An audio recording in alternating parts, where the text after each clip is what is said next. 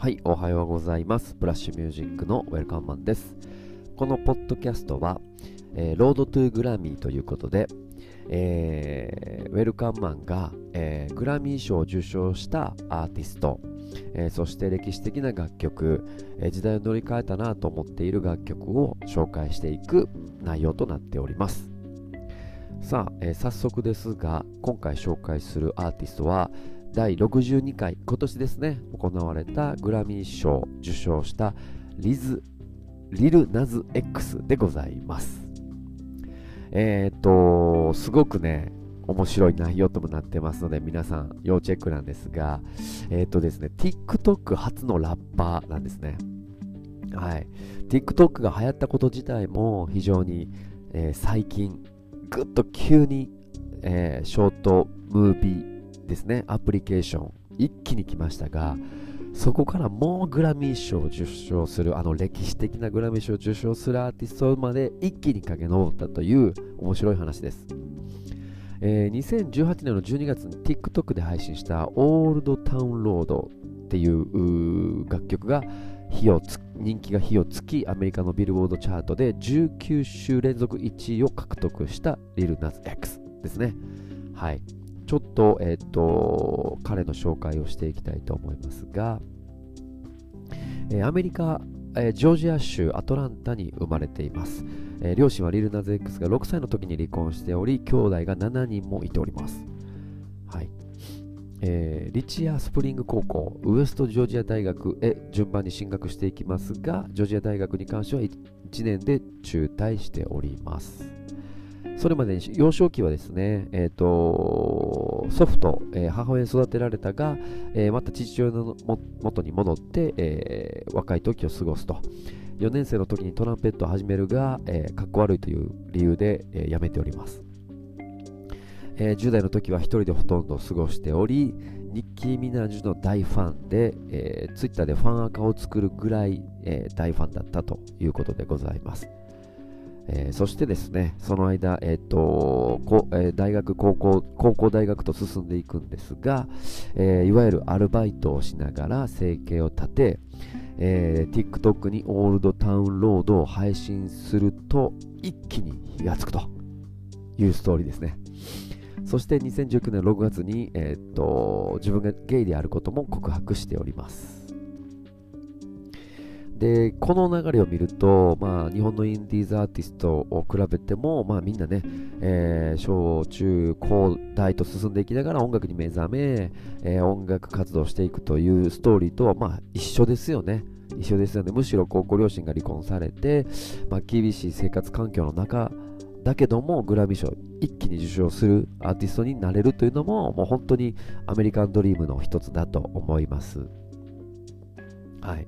このなぜ TikTok ですげえバズったかというと、まずカントリーとラップを融合させたカントリーラップっていうジャンルをね、自身で言いながら、えー、この楽曲、そういう内容のもので、Yeah How Challenge という、えー、っと TikTok の中の、まあ、チャレンジ企画でオールドタウンロードを表現し、一気に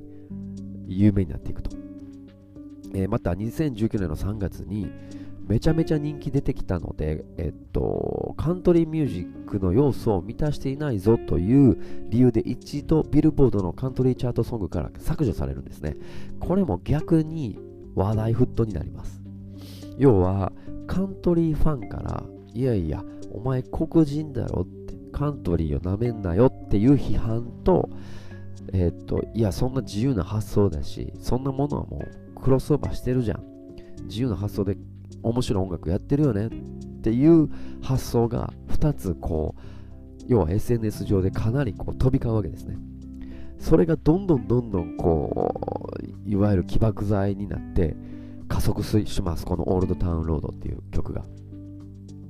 えー、それをね見かねた音楽業界の人たちがおそらくいろんなところから声がかかるんでしょうね、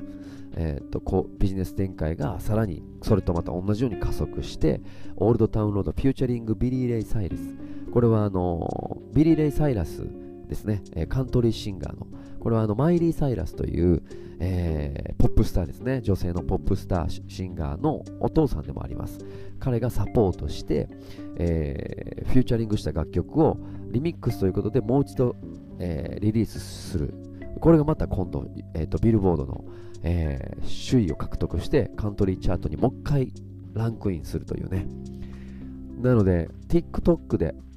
バズったものがいろんな人が今度それに対して絡み出してきてもう一回またあのニュースが生まれ、えーと、そしてビリレイ・サイリスでもう一回ニュースにされでカントリーミュージックにヒップホップはなんかダメだみたいなこのヒールの意見とかをどんどんどんどん逆にこう着火剤にしていって加速していくというこう今の時代の SNS の使い方としてはスーパー成功例が生まれたということですね。えー、そして1年足らずで2019年の8月の時点で Spotify だけで10億円を10億の再生回数を超えると2019年最も世界で再生された楽曲だと Spotify が、えー、認定されているこのランキングの5位に入っています。無名のアーティストが1曲 TikTok で出しただけで10億再生回数超え世界5位というね記録を打ち出したと。これは本当に素晴らしいことですね。えー、そしてですね、リル・ナズなんですが、このオールタウン・ロードという楽曲で火をつけ、グラミー賞では、えー、もちろんライブパフォーマンスをするんですが、あの、今世界2位、3位だと言われています、えー、BTS がコラボし、えー、このリルナズ X がですね、韓国にいる BTS に会いに行くようなステージ演出をし BTS も初めて、えー、グラミー賞でのパフォーマンスをすることになりますと。これちょっと話が変わっちゃいますが BTS も何かしらの形で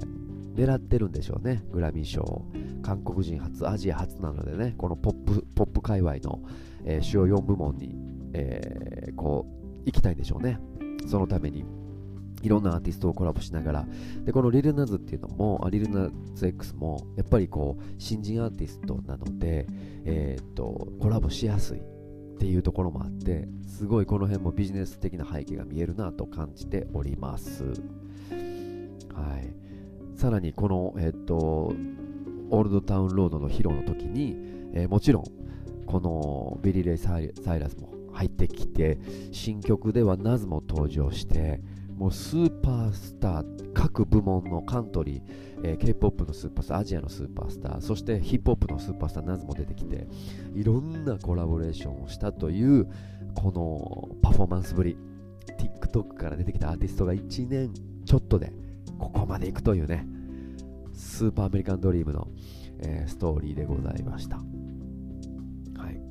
だからこれからは、えっ、と、どんどんね、あの、アイデアとか、え新しいデバイスで、え評価されていくというところに着目してねやっていくのがアーティストにとってはいい活動になっていくのかなと思います。まあこれはねロードトゥーグラミーということなのでその辺の話は、え、ウェルカムマンの、えーと、ビジネスチャンネルのチャンネルの方でまた解説したいと思いますのでチェックしてください、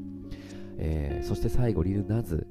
えー、グラミー賞6部門にノミネートされてます。最優秀新人賞最優秀アルバム賞最優秀レコード賞えー、最優え最優秀短編ミュージックビデオ賞。最優秀ポップデュオグループパフォーマンス賞。最優秀ラップサングコラボレーション賞。この中から、えー、最優秀短編ミュージックビデオ賞と最優秀ポップデュオグループパフォーマンス賞を受賞しております。さあということで、えー、もう楽曲の方はね何がピックアップされるかっていうところはお分かりだと思います、えー、ぜひこちらを今回は聴いてください。リルナズ X で Old Town Road